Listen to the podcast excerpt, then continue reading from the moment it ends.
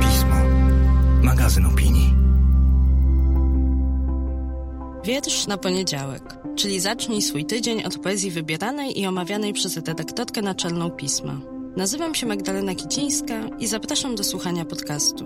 Partnerem cyklu jest Instytut Kultury Miejskiej w Gdańsku, organizator festiwalu Europejski Poeta Wolności.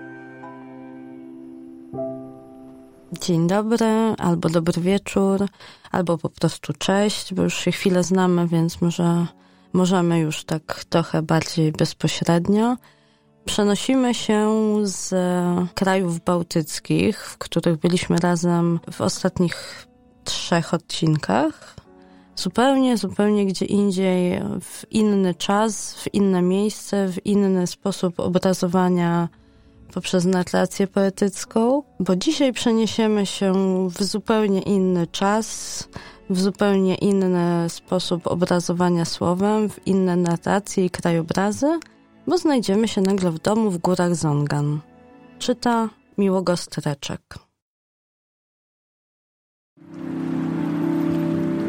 Jako człowiek dojrzały pokochałem drogę. Teraz, na starość, mieszkam w górach Conian. Gdy tylko zechcę, wyruszam w samotną wędrówkę. Obcuję z pięknem. Próbuję zrozumieć pustkę. Idę. Znajduję miejsce, gdzie bije źródło. Siadam. Na moich oczach formują się chmury. Z leśnej gęstwiny wyłania się jakiś starzec. Rozmawiamy, śmiejemy się. Nigdzie nie muszę być. Bardzo Was zachęcam do tego, żeby w zaprzyjaźnionej wyszukiwarce sobie wstukać nazwę tych gór i zobaczyć, jak one wyglądają, bo jest to miejsce przypominające trochę greckie meteory, przypominające może takie wyobrażenia z różnych średniowiecznych i przedśredniowiecznych opowieści o pustelniach, o idealnych pustelniach. Bardzo tajemnicze miejsce i chyba sprzyjające kontemplacji, bo wielu wydalonych albo chcących uniknąć kary e, urzędników e, w VIII wieku naszej ery w Chinach właśnie tam się udawało, żeby no właśnie uciec w ten czy inny sposób. I nie inaczej stało się z Van Gweyem, chińskim poetą, którego e, wiersz właśnie usłyszeliśmy. Poetą, kaligrafem, właśnie urzędnikiem miejskim, człowiekiem wielu talentów i wyprzedzając epokę, która e, nam tu w kręgach europejskich jest dużo bliższa. Można byłoby go nazwać człowiekiem renesansu, chociaż może to jest już wręcz takie postkolonialne na Chiny spojrzenie. W każdym razie Wang Wei tworzył bardzo, na bardzo wielu polach, bo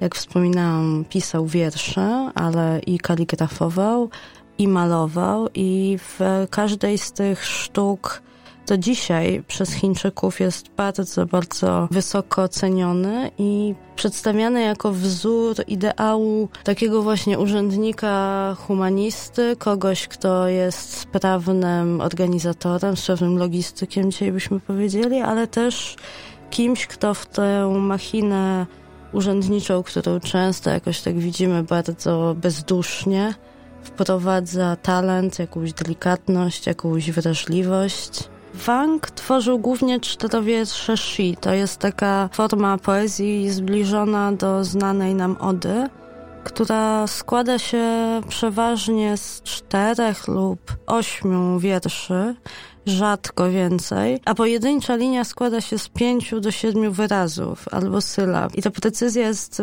bardzo istotna nie tylko w, jeżeli chodzi o nadawanie tonu, ale też o to, żeby w poezji użyć, w tej poezji, w, tej konkretnym, w tym konkretnym jej rodzaju, żeby użyć jak najmniejszej liczby liter, słów, sylab, wyrazów i przekazać jak najwięcej znaczeń, albo stworzyć jak najbardziej mięsiste wręcz, bardzo namacalne wrażenie.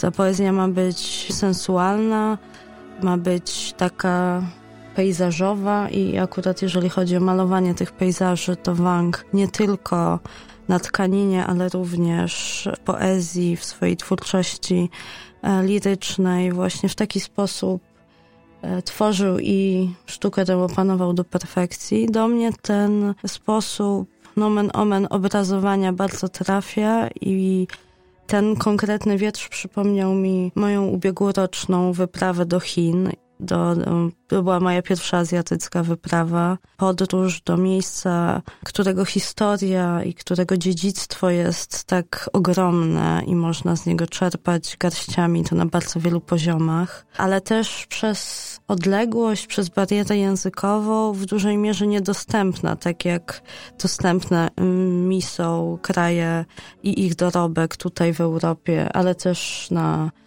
w północnej Ameryce chociażby, więc podróż ta była dla mnie bardzo ważna, bo no właśnie pierwszy raz znalazłam się w miejscu, którego nie rozumiem, które do mnie mówi różnymi znakami. Ja tych znaków jakoś nie mogę odebrać i wtedy po raz pierwszy tak naprawdę sięgnęłam po chińską poezję, bo pomyślałam, że to może być właśnie taki sposób, klucz do poznania tego krajobrazu i tych dźwięków i tych e, znaków, które gdzieś tam na tablicach informacyjnych czy na szyldach tworzą rzeczywistość.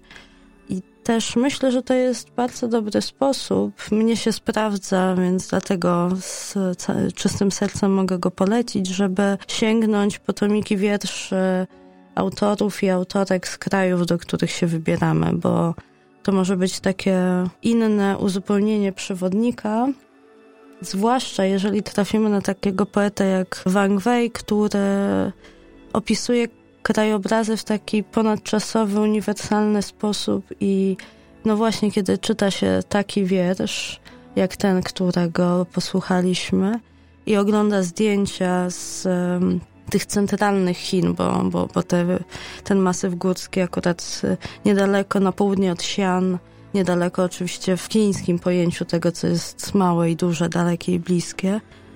Ten krajobraz masywów centralnych w Chinach, chociaż tego wiele się zmieniło przez 12 wieków, bo Wang Wei jest poetą, który żył i tworzył w VIII wieku.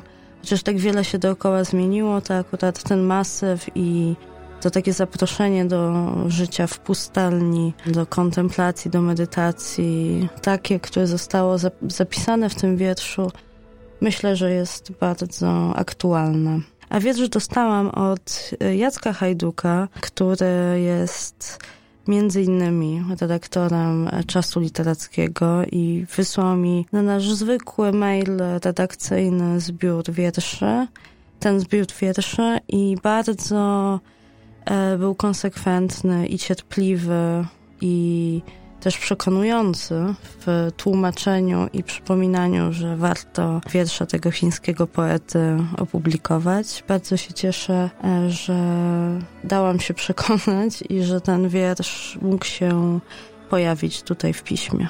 Kilka lat temu pod redakcją Anny Izabeli Król ukazał się wybór wierszy Wang Weja, więc jeżeli mają Państwo ochotę, macie ochotę, żeby sięgnąć po więcej, to bardzo polecam. I ten zbiór miał taki znamienny tytuł Wang Wei, poeta uniwersalnego piękna. Myślę, że bardzo trafny. Ja bym go uzupełniła może o dodanie takiego zwrotu, że poeta piękna i ukojenia.